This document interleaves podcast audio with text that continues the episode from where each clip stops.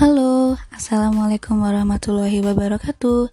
Kembali lagi bersama saya Afla Lutfiah dalam Minjang Psikologi. Nah, pada kesempatan kali ini kita akan membahas mengenai emosi. Jadi, apa sih emosi itu? Emosi adalah suatu keadaan yang kompleks, berlangsung, biasanya tidak lama, yang dicetuskan dari persepsi seseorang terhadap suatu kejadian dan disertai dengan reaksi fisiologi maupun psikologis. Kemudian, selanjutnya yaitu komponen emosi. Komponen emosi menurut Atkinson terbagi menjadi empat, yakni yang pertama adalah respons atau reaksi tubuh internal. Ini terjadi terutama yang melibatkan sistem otomatik. Misalnya, bila saya marah, maka secara otomatis suara saya menjadi tinggi dan gemetar. Kemudian yang kedua yaitu keyakinan dan penilaian kognitif pada bahwa telah terjadi keadaan positif atau negatif. Misalnya, saya gembira sekali dapat diterima di Fakultas Kedokteran. Ini merupakan penilaian kognitif yang positif. Kemudian yang ketiga yakni ekspresi wajah. Misalnya, saya apabila saya merasa benci kepada seseorang, kemudian saya melihatnya dan saya mengerutkan kening, itu merupakan ekspresi wajah bahwa saya menunjukkan ketidaksukaan kepada orang tersebut. Kemudian yang keempat yakni reaksi terhadap emosi. Misalnya, ketika marah maka saya menjadi agresif, dan atau ketika saya gembira karena saya saking gembiranya hingga meneteskan air mata. Dan kita beralih ke yang selanjutnya yakni jenis emosi menurut Rosali. Ini ada dua, yang pertama emosi positif, ialah emosi yang menyenangkan. Di antaranya yakni adalah cinta, sayang, senang, gembira, dan kagum.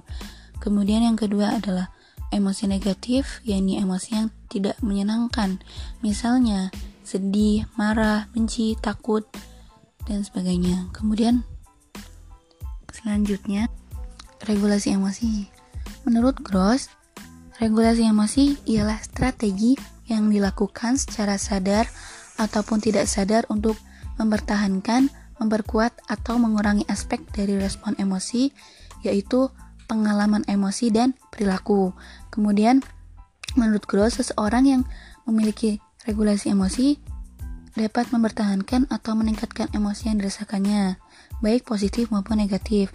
Selain itu, ia juga dapat menguranginya emosi, baik emosi positif maupun emosi negatif. Ada empat aspek yang dipaparkan oleh Gross mengenai regulasi emosi. Yang pertama yakni strategis to emotion regulation, ialah keyakinan individu untuk dapat mengatasi suatu masalah.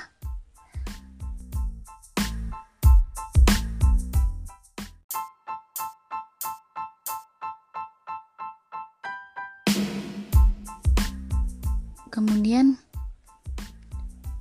engaging in goal directed behavior, yakni kemampuan individu untuk tidak terpengaruh oleh emosi negatif yang dirasakannya sehingga ia dapat tetap berpikir dan melakukan sesuatu hal dengan baik.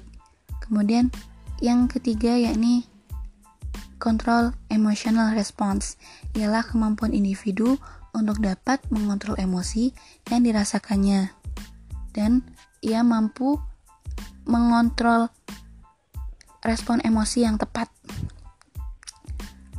Kemudian yang terakhir, acceptance of emotional response, ialah kemampuan individu untuk menerima suatu peristiwa yang menimbulkan emosi negatif dan tidak merasa malu merasakan emosi tersebut. Lalu kita beralih ke tahapan regulasi. Ini masih menurut Gross, yakni ada lima tahapan. Yang pertama adalah pemilihan situasi.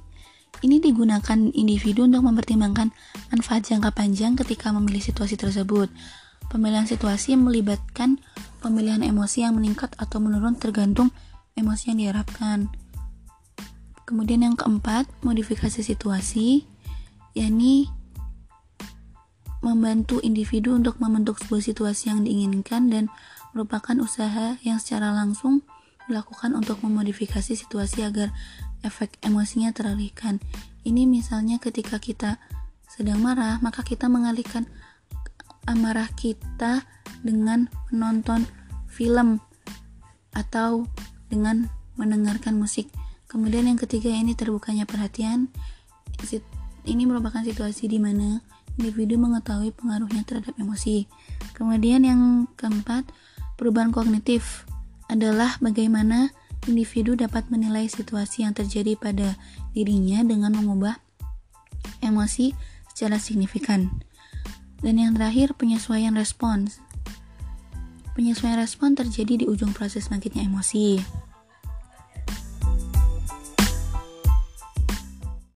Dalam tahapan ini, individu dapat menyembunyikan perasaannya yang sesungguhnya kepada orang lain. Misalnya kita merasa marah dan sedih, kan tetapi kita menunjukkan kepada orang lain bahwa kita sedang gembira dan baik-baik saja. Oke, okay, demikian uh, pemaparan dari saya. Semoga dapat bermanfaat bagi para pendengar. Oke, okay, terima kasih. Wassalamualaikum warahmatullahi wabarakatuh.